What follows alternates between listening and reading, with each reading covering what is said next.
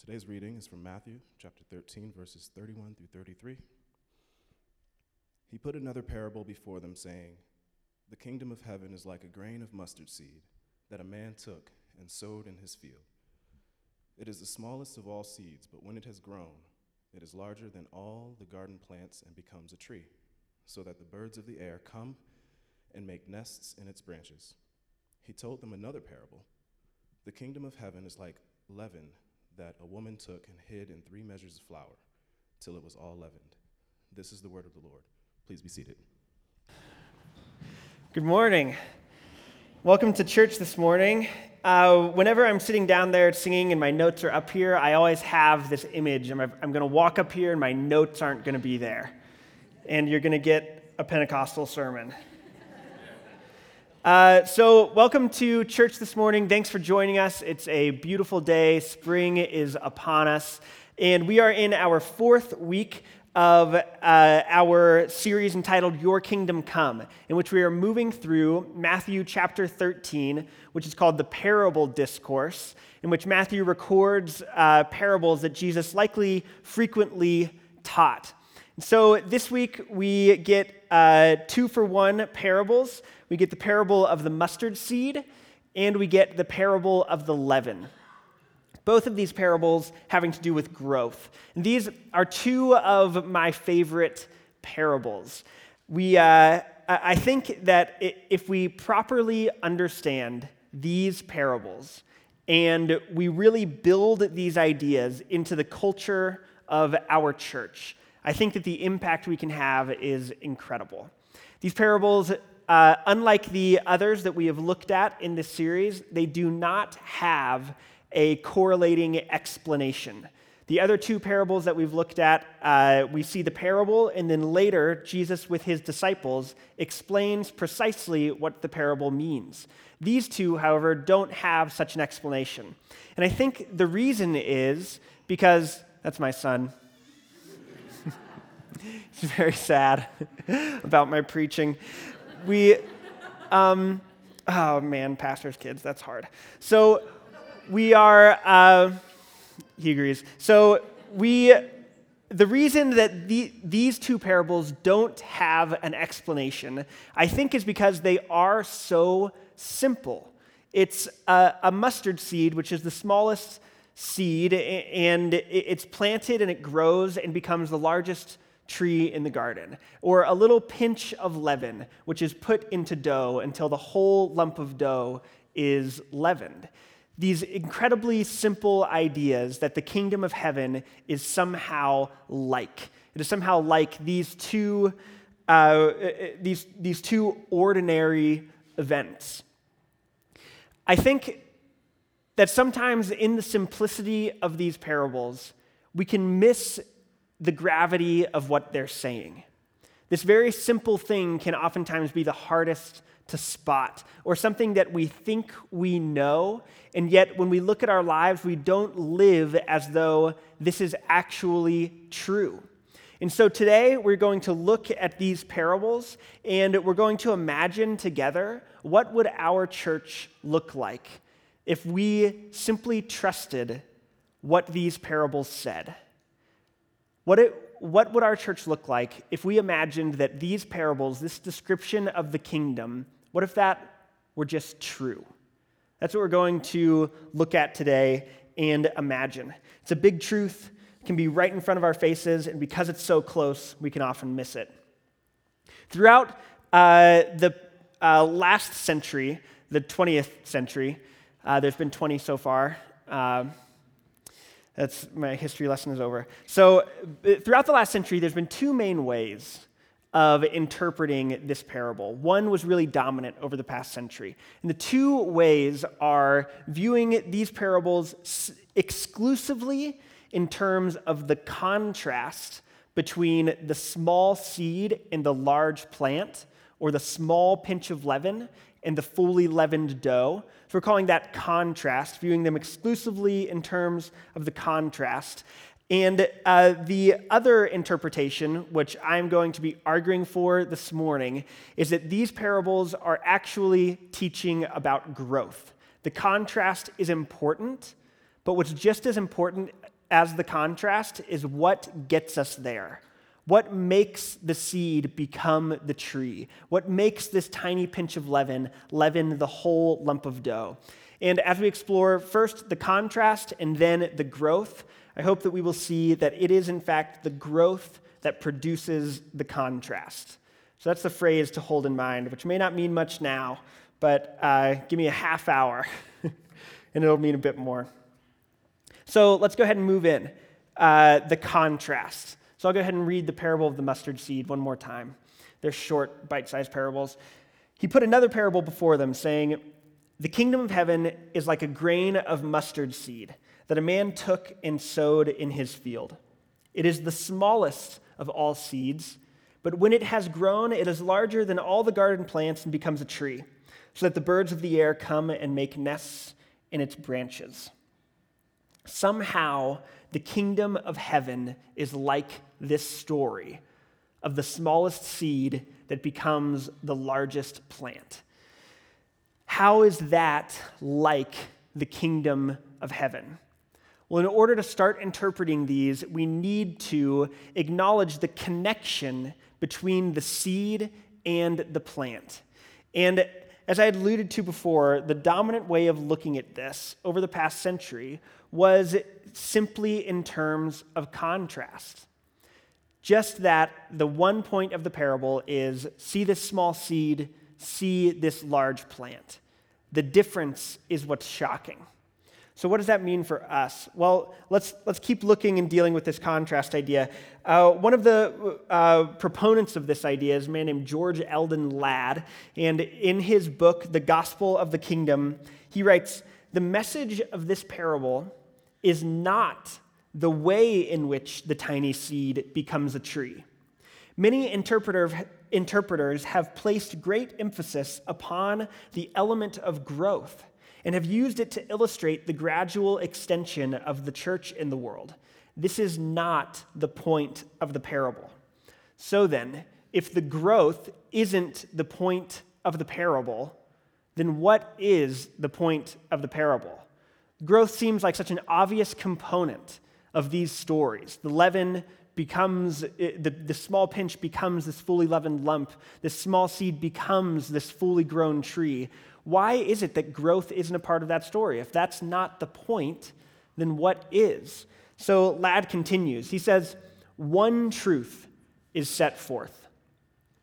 The kingdom of God, which one day shall fill the earth, is here among men, but in a form which was never before expected. It is like an insignificant seed of mustard. This tiny thing is, however, God's kingdom and is therefore not to be despised. See, Ladd there is making a point that is worth reckoning with. In order to understand the kingdom, we have to understand its incredibly small beginnings. Its beginnings in such a way where, that, where they don't even look like something that could possibly begin. In fact, it looks like an ending. It looks like a crucifixion, right? And it's this, it takes place in this small subculture of people in the Roman Empire and a sort of neglected part of the empire. And yet we see it become this incredible thing. And beyond that, our hopes for the kingdom of heaven are that God's rule is present, will be present on earth in the same way that it is present in heaven. So that there will be no more crying, no more pain, no more tears.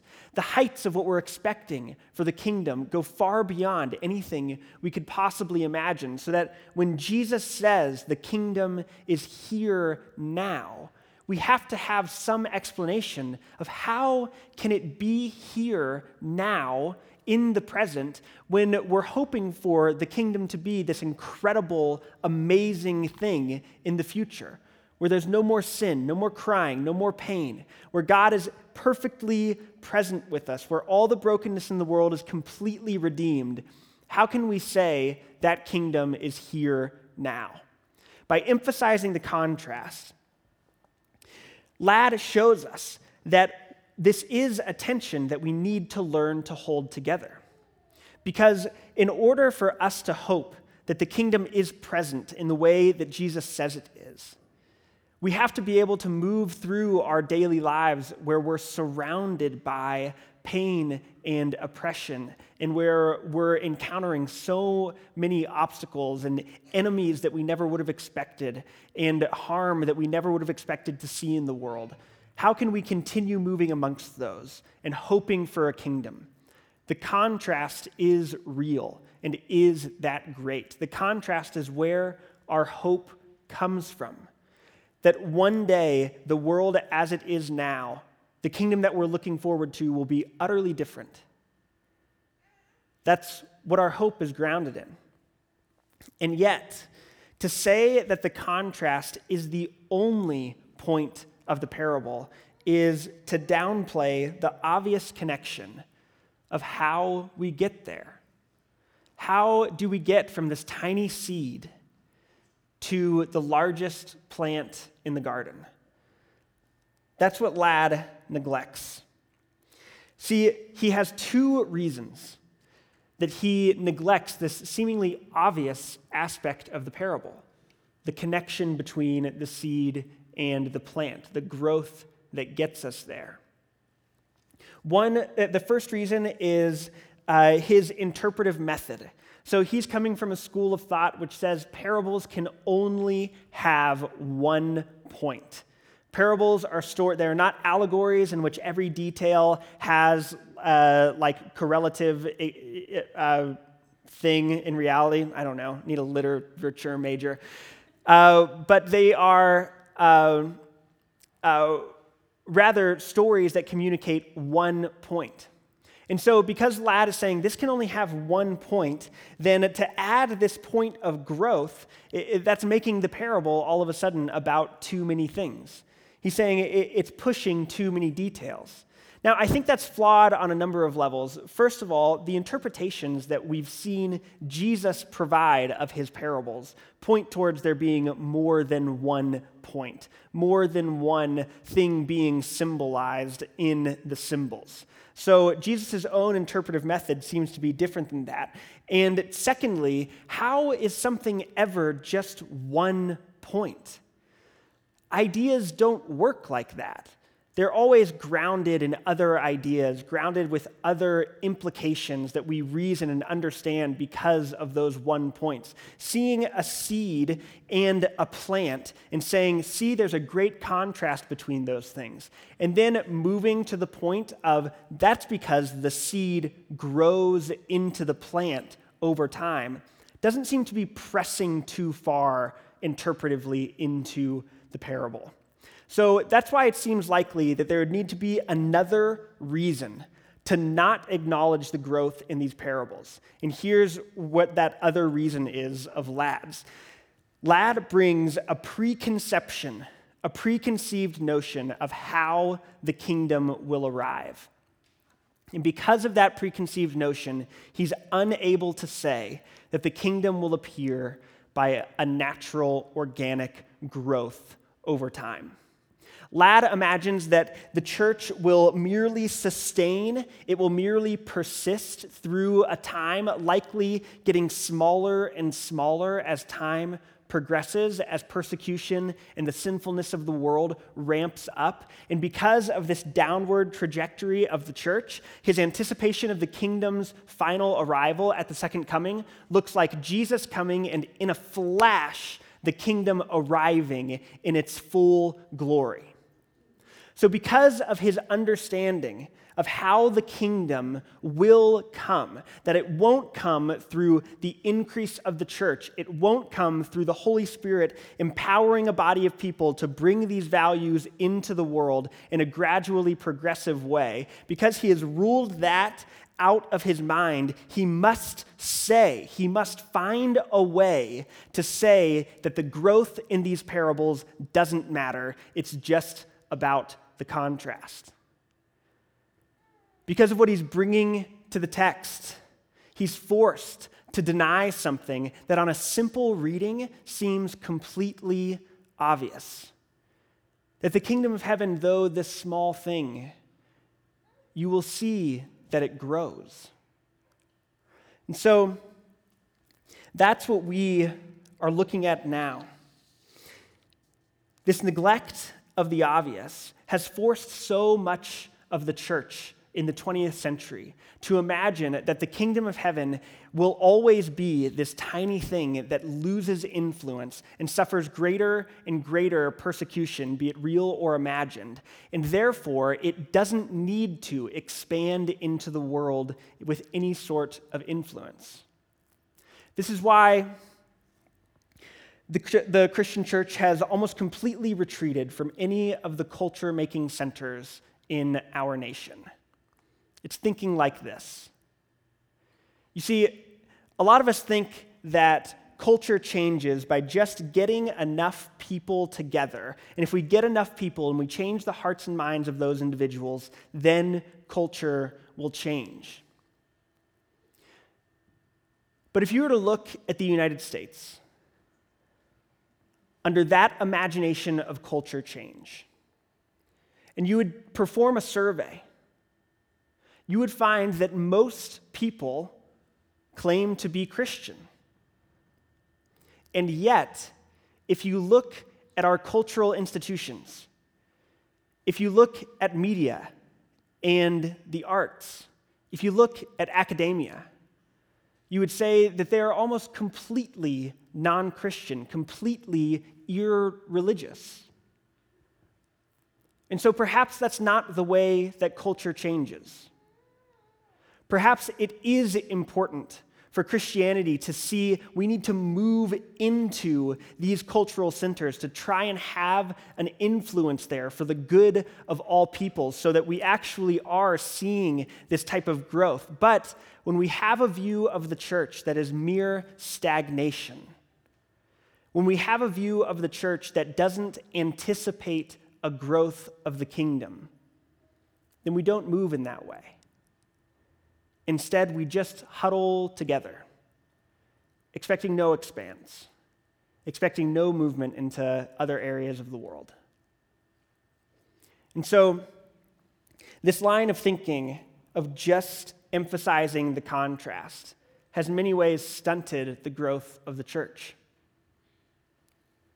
I hope that we will see that a more simple, more obvious reading of these parables if taken at just face value, if we believed what Jesus said, that it was like a seed that becomes a tree, that it's like a pinch of leaven that leavens the whole lump, if we anticipated this expansion of the kingdom, how would we then move?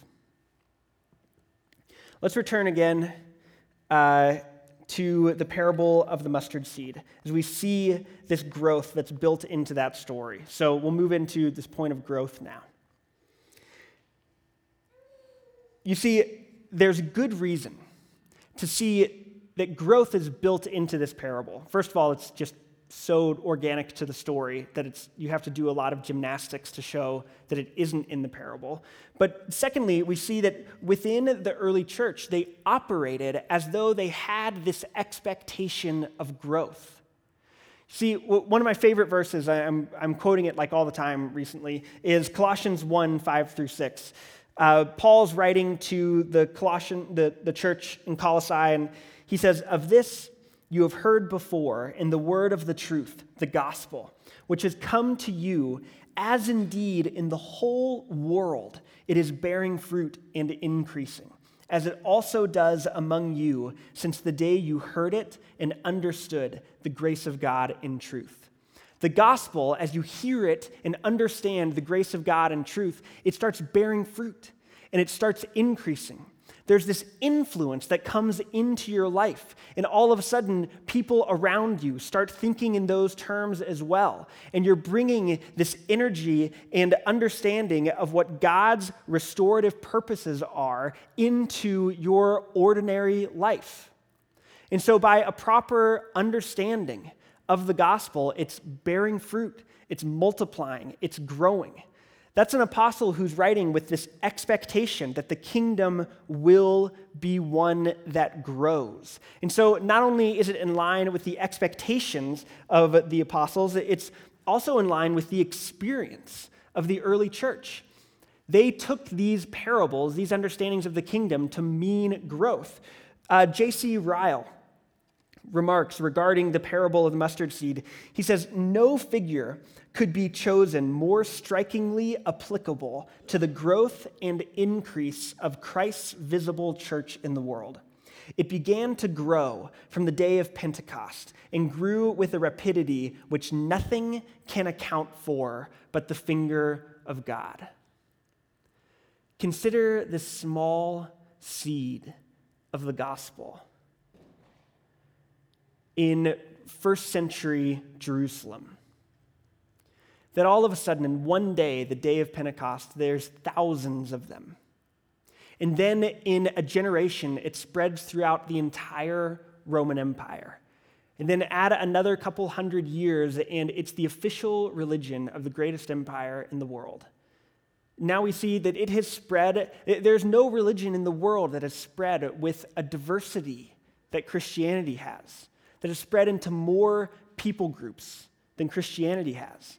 There's nothing like it in the world. It's almost impossible to account for what could possibly be happening here if it isn't the finger of God. It's the experience of the apostles.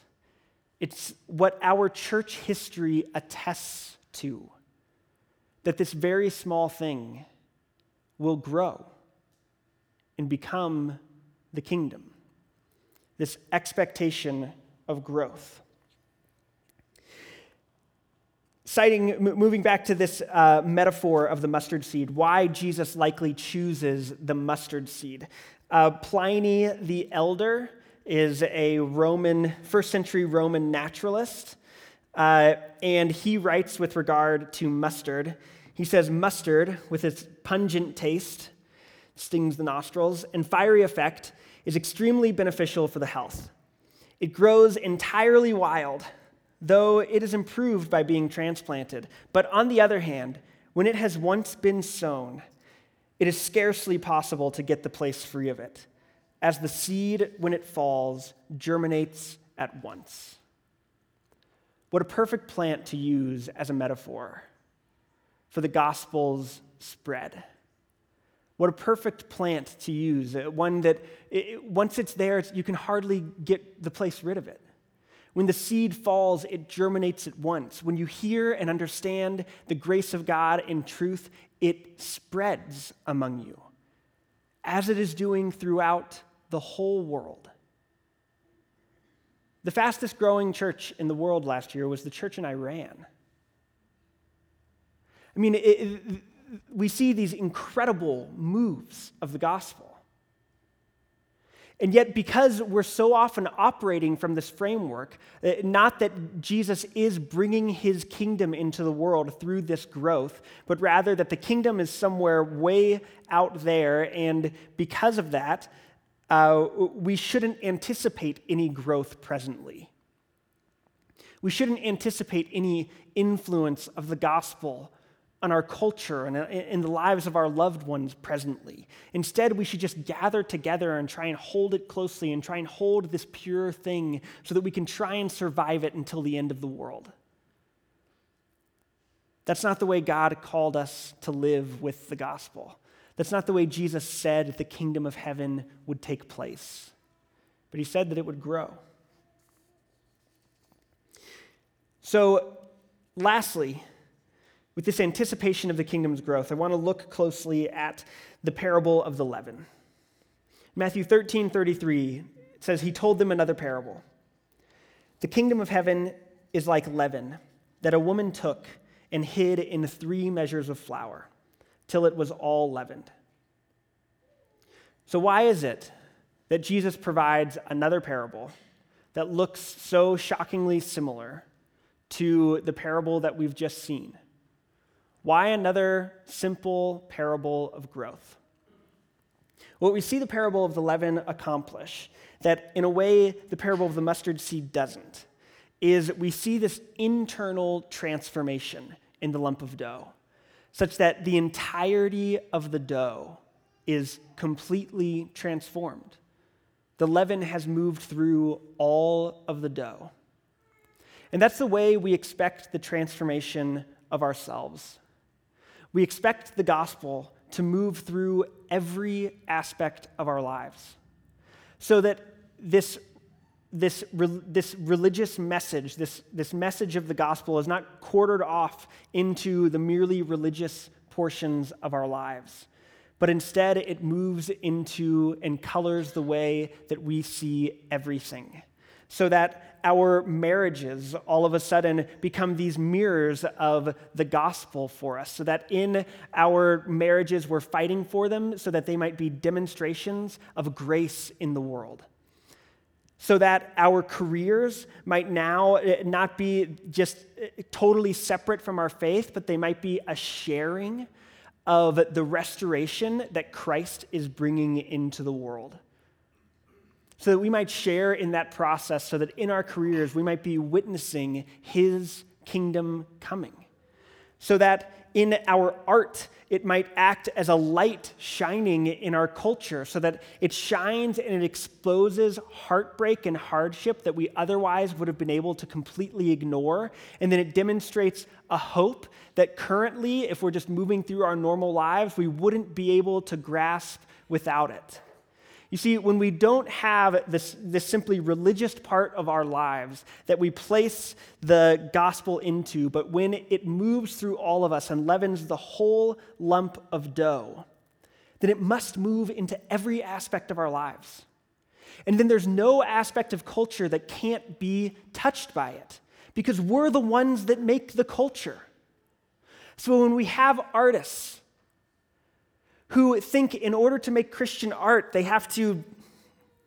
There's a lot to say about Christian art. but they have to like hide a Bible verse in it somewhere. Rather than saying, How has God equipped me to make this art where it moves through the whole lump, all the creativity He's given me, all the inspiration that He's given me? So that I can show this aspect of the world that only I can see because of the way that He's made me. When the leaven moves through the whole lump of dough like that and it transforms the entire person, so that out of this new life of the gospel, they're able to produce into the world, all of a sudden the gospel is spreading. Because someone else walks up and they said, I've never seen a heartbreak like that, and I've definitely never seen a hope in the midst of a heartbreak like that. And all of a sudden, the gospel moves through and captures the hearts of the world. That only happens when we anticipate the growth of the kingdom. When we read these parables as simply as we can. And we expect that in this middle stage, in between the initial sowing of the seed of the kingdom and not yet at the final glory of what we want to see. When we're in this middle stage, we expect an organic growth. So that doesn't mean that we are the ones that advance the kingdom. It doesn't mean that we are the ones that make the kingdom happen.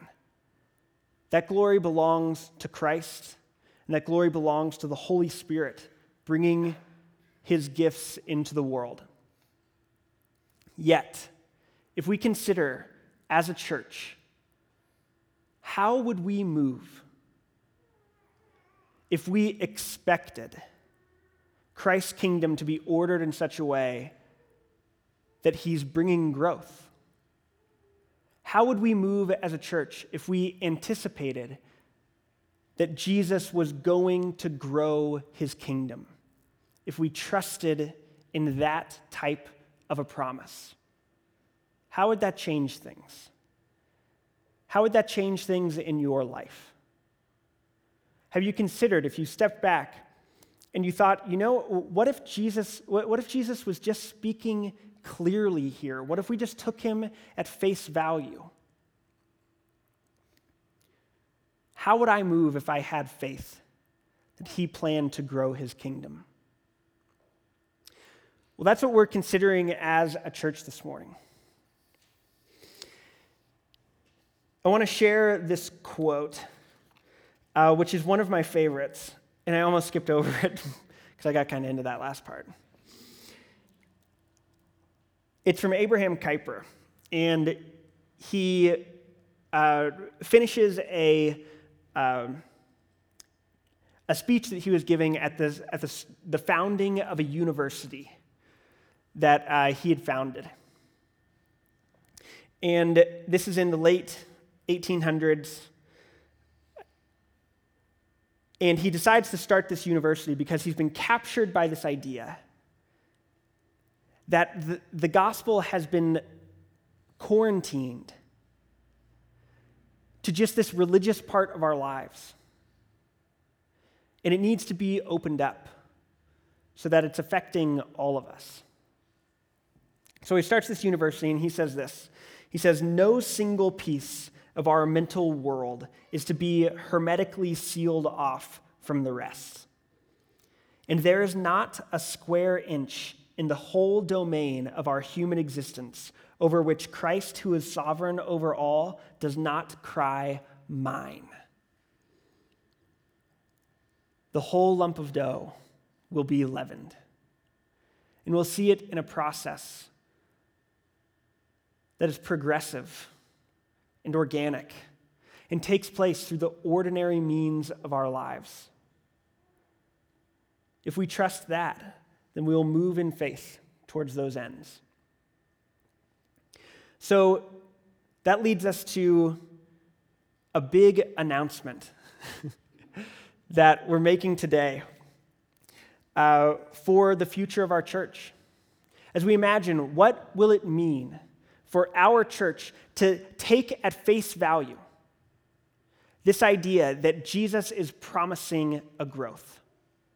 What does that mean for us if we were to move, take steps to move in faith towards that end? If that were the case, then we should expect the Spirit's constant prodding towards new things. Spirit's constant prodding away from a comfortable, normal situation and moving into something new, new aspects of growth, new branching out.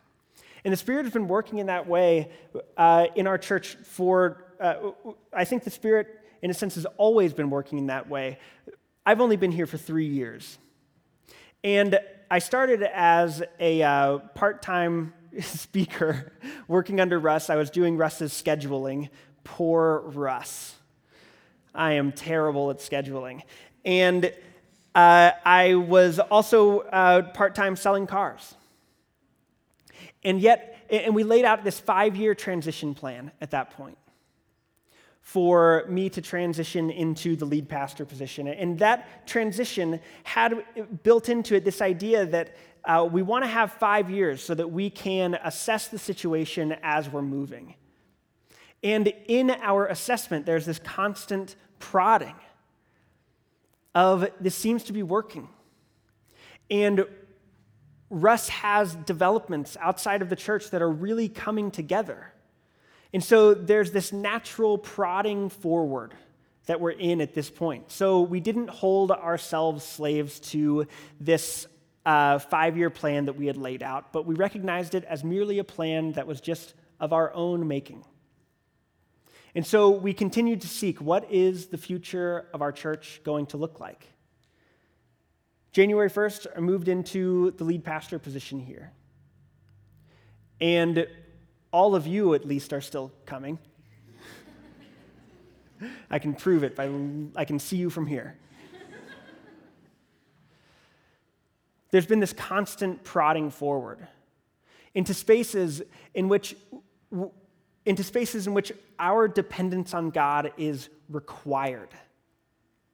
Where we're having to move in faith into areas that we've never been before because we're trusting that He promised a growth.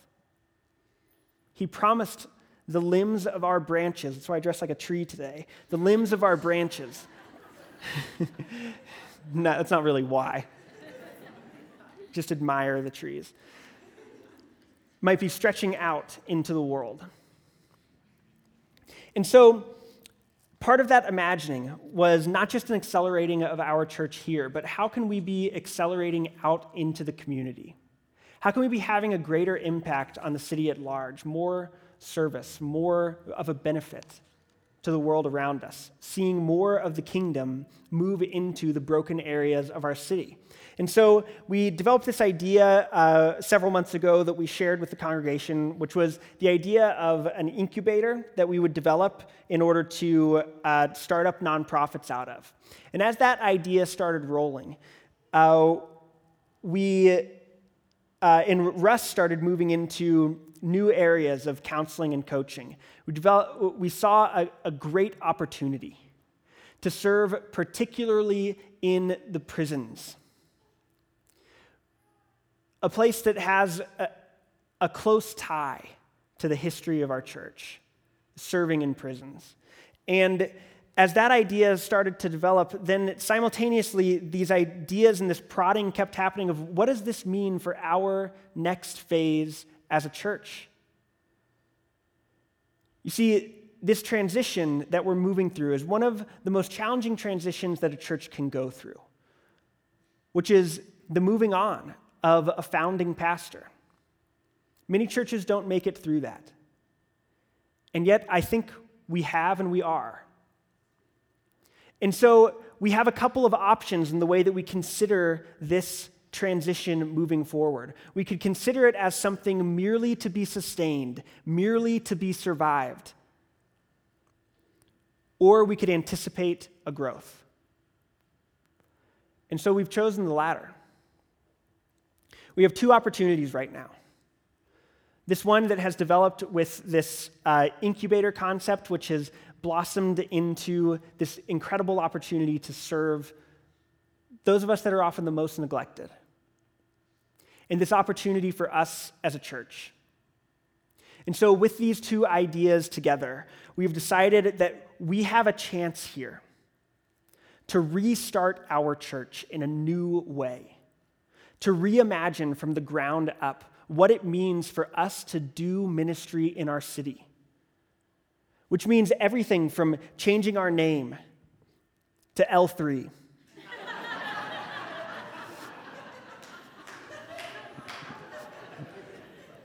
I, I went back and forth, and I'm glad I went with it.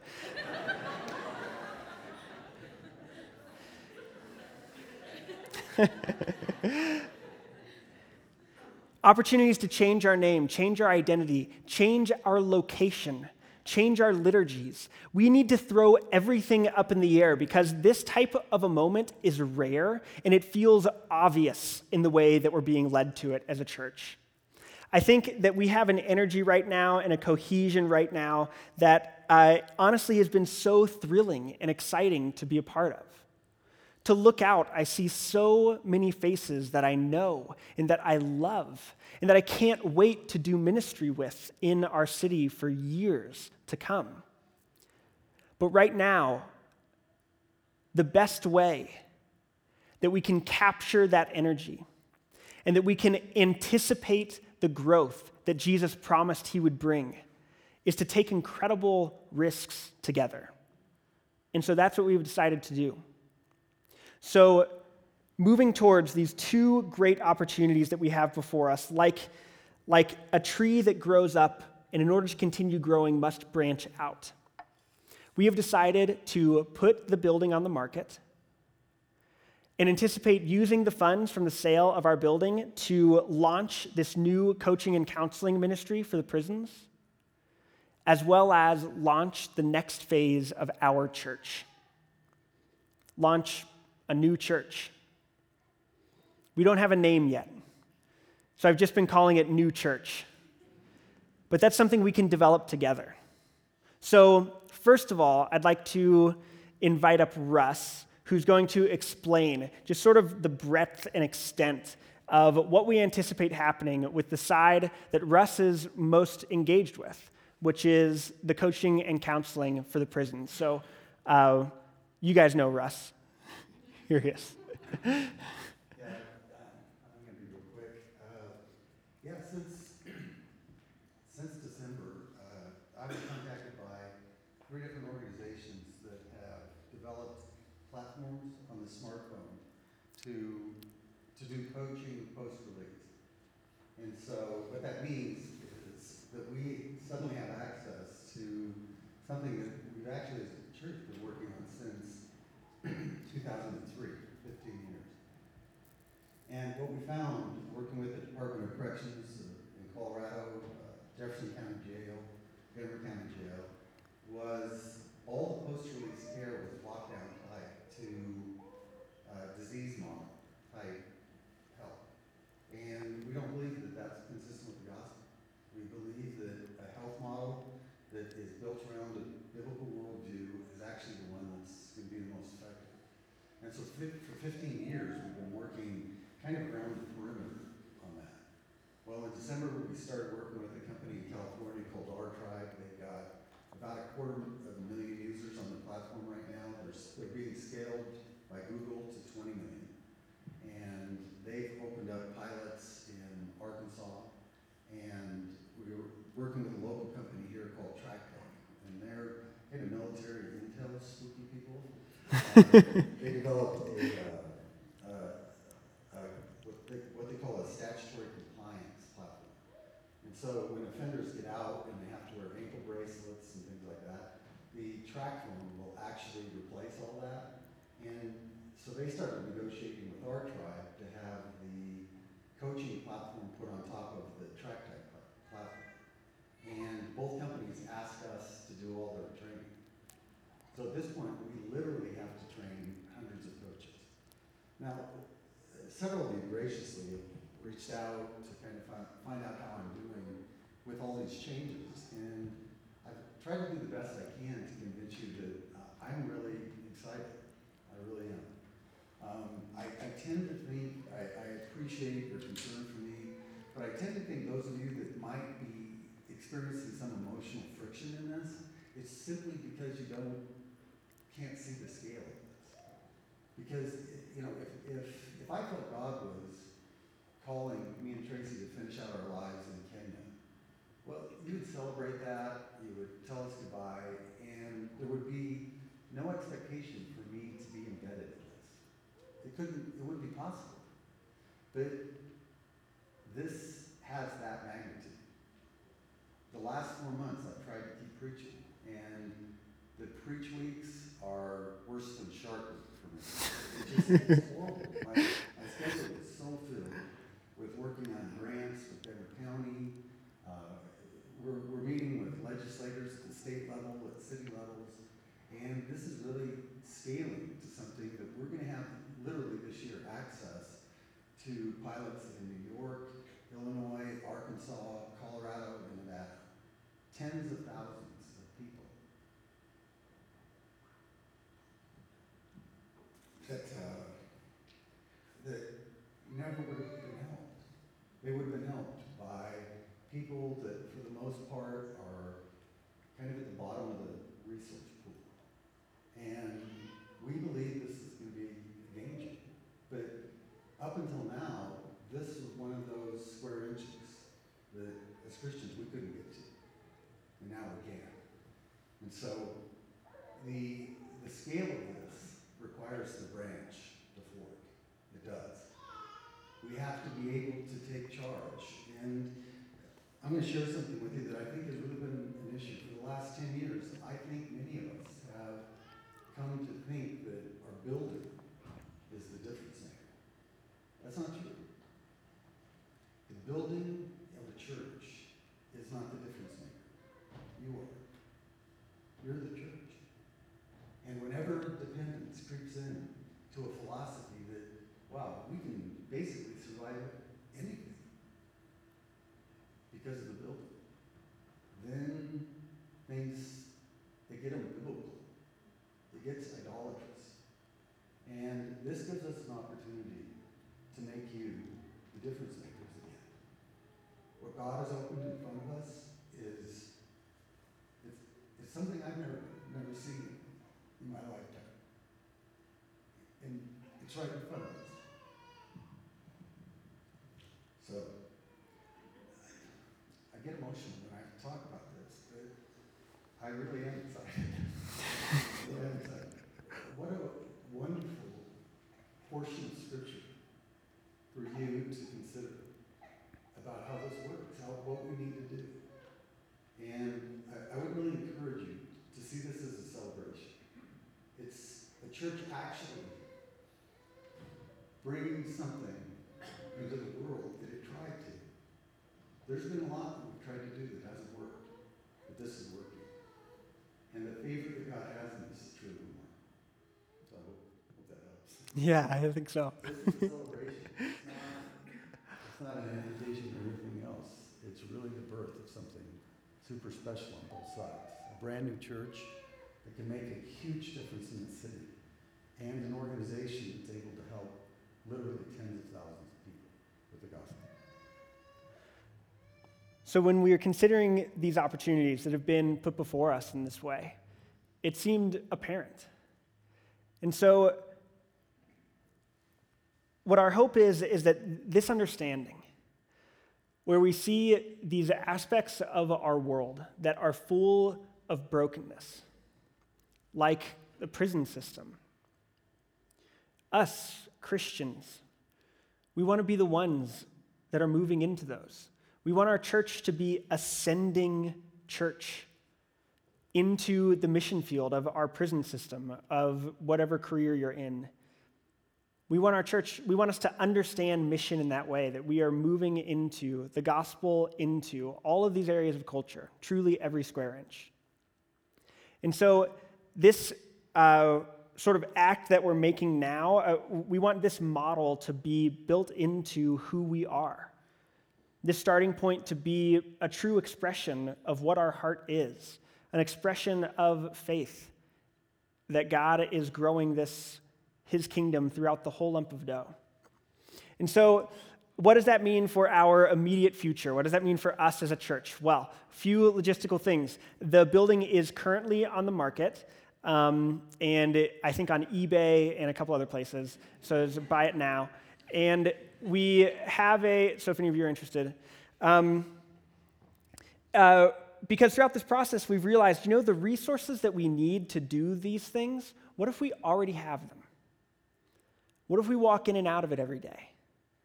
And our ability to lay that thing down, what if that's what sets our course so that we move into the city in a wholly new way?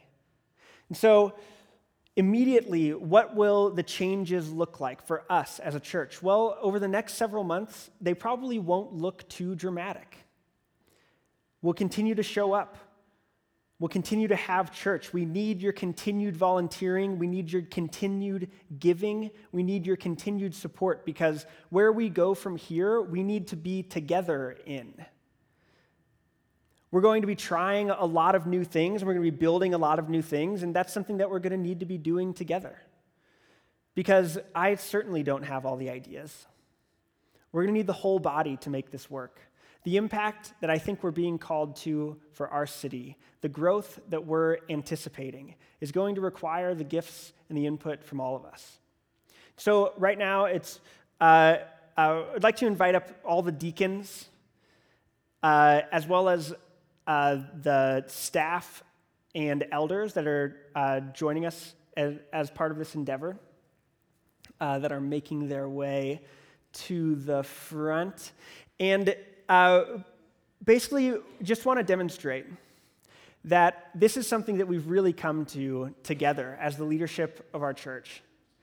And right now, none of, none of the uh, deacons have quit and uh, neither have any of the uh, uh, staff.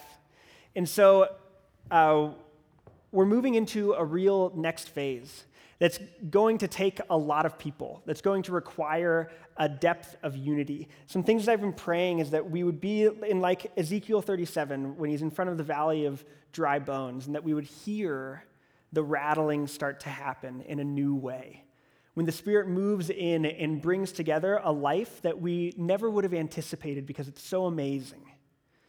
That's what we're looking forward to. That's the type of growth we're working for. And so we have a new elder uh, board, which is moving through for New Church, which uh, is the, it's the three of us. My name is James Rathman. Uh, this is Jarrett Henson, uh, who has been a part of our church for, I think, ever. And uh, when I first started working here, was my boss. I think he's had every job. I think he's had every job here. Yeah. yeah. Um, Except for pastor. Yeah, which would probably next. No. And uh, um, uh, Ryan Kunish, who was on the elder board of L2 with us as well, is going to be moving on to the elder board of New Church as well. We really consider ourselves the founding board so that we are going to be putting in place processes so that the elder board can grow from our new church together. So, this is a time where what I want to ask is for you to, first of all, stay with us. To quote Ira Glass, stay with us. We want you to be to stick it out through what's going to be a time full of challenge and change and newness, and that's never easy. But the Spirit is always doing something new. And that's something that we need to trust in. We need to bound together in a faith that a growth will really come. If we just read Jesus' teaching at face value. And so, with that, uh, I ask that you would uh, stand with us, uh, that we might pray together as a church for where we're going from here, for this division of labor, that by parting with this one thing that has been really central for us, and it's been a great space for us that we're having to part with to move into what will be our next season. I ask that you'd prayerfully consider how you can be engaged as we anticipate this type of growth. So, would you pray with me? Holy Father, your Spirit shows us the Scriptures. It is your Spirit that makes your Scripture bear fruit in the world. Your word never returns to you void, but it always accomplishes exactly what you sent it out to do. And Father, I pray that by a new depth of understanding of your word, that by an understanding of the grace of God in truth, that the gospel in our hearts here today might bear fruit and multiply, and that we would move forward into an uncertain future with a certain hope that you bring the growth. Lord, I ask that uh, this would be an act of worship towards you. Churches throughout the world are trusting you with so much more, are trusting you amidst so much uh, m- more challenge than just like finding a, a new space.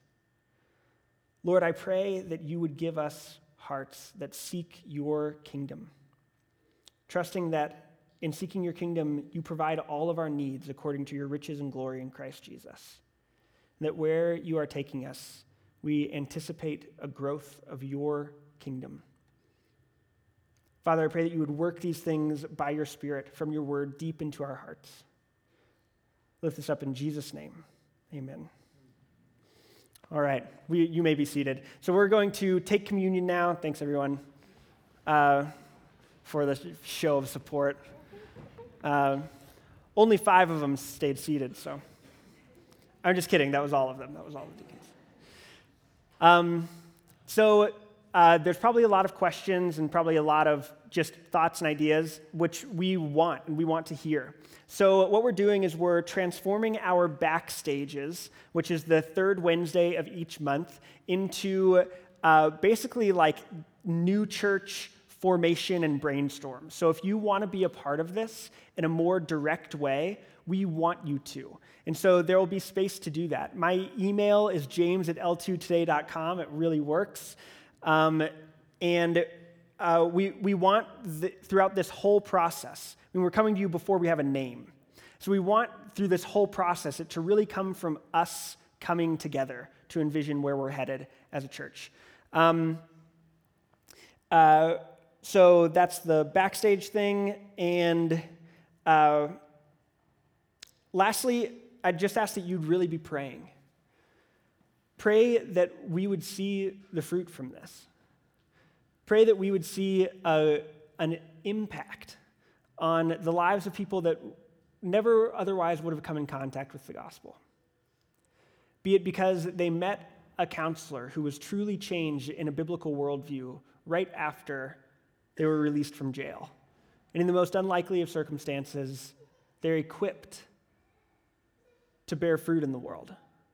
Or be it through the people that I hope we touch as our church moves into the city in a new way. Pray for those things. Um, so let's start and continue our worship with communion now together uh, as we make a move as a body to remember Jesus' poured out blood, his body that was broken for us. He who did not spare his own son, how will he not with him freely give us all things? We have this incredible hope. Now is our chance to act like it. So let's take communion. I'll pray for us for the transition. Father, I pray that as we take communion, you would stir our hearts towards worship in you. And that we would remember that the seed that was sown was uh, your body, which fell and died for us. And that from that, such incredible fruit has been born. Lord, let us remember that and move forward with an insatiable hope in your gospel. In Jesus' name, amen. You can find more audio as well as study questions and sermon notes at l2church.com. If you have any comments or questions, feel free to shoot us a message through the contact form on our website. Thanks for listening.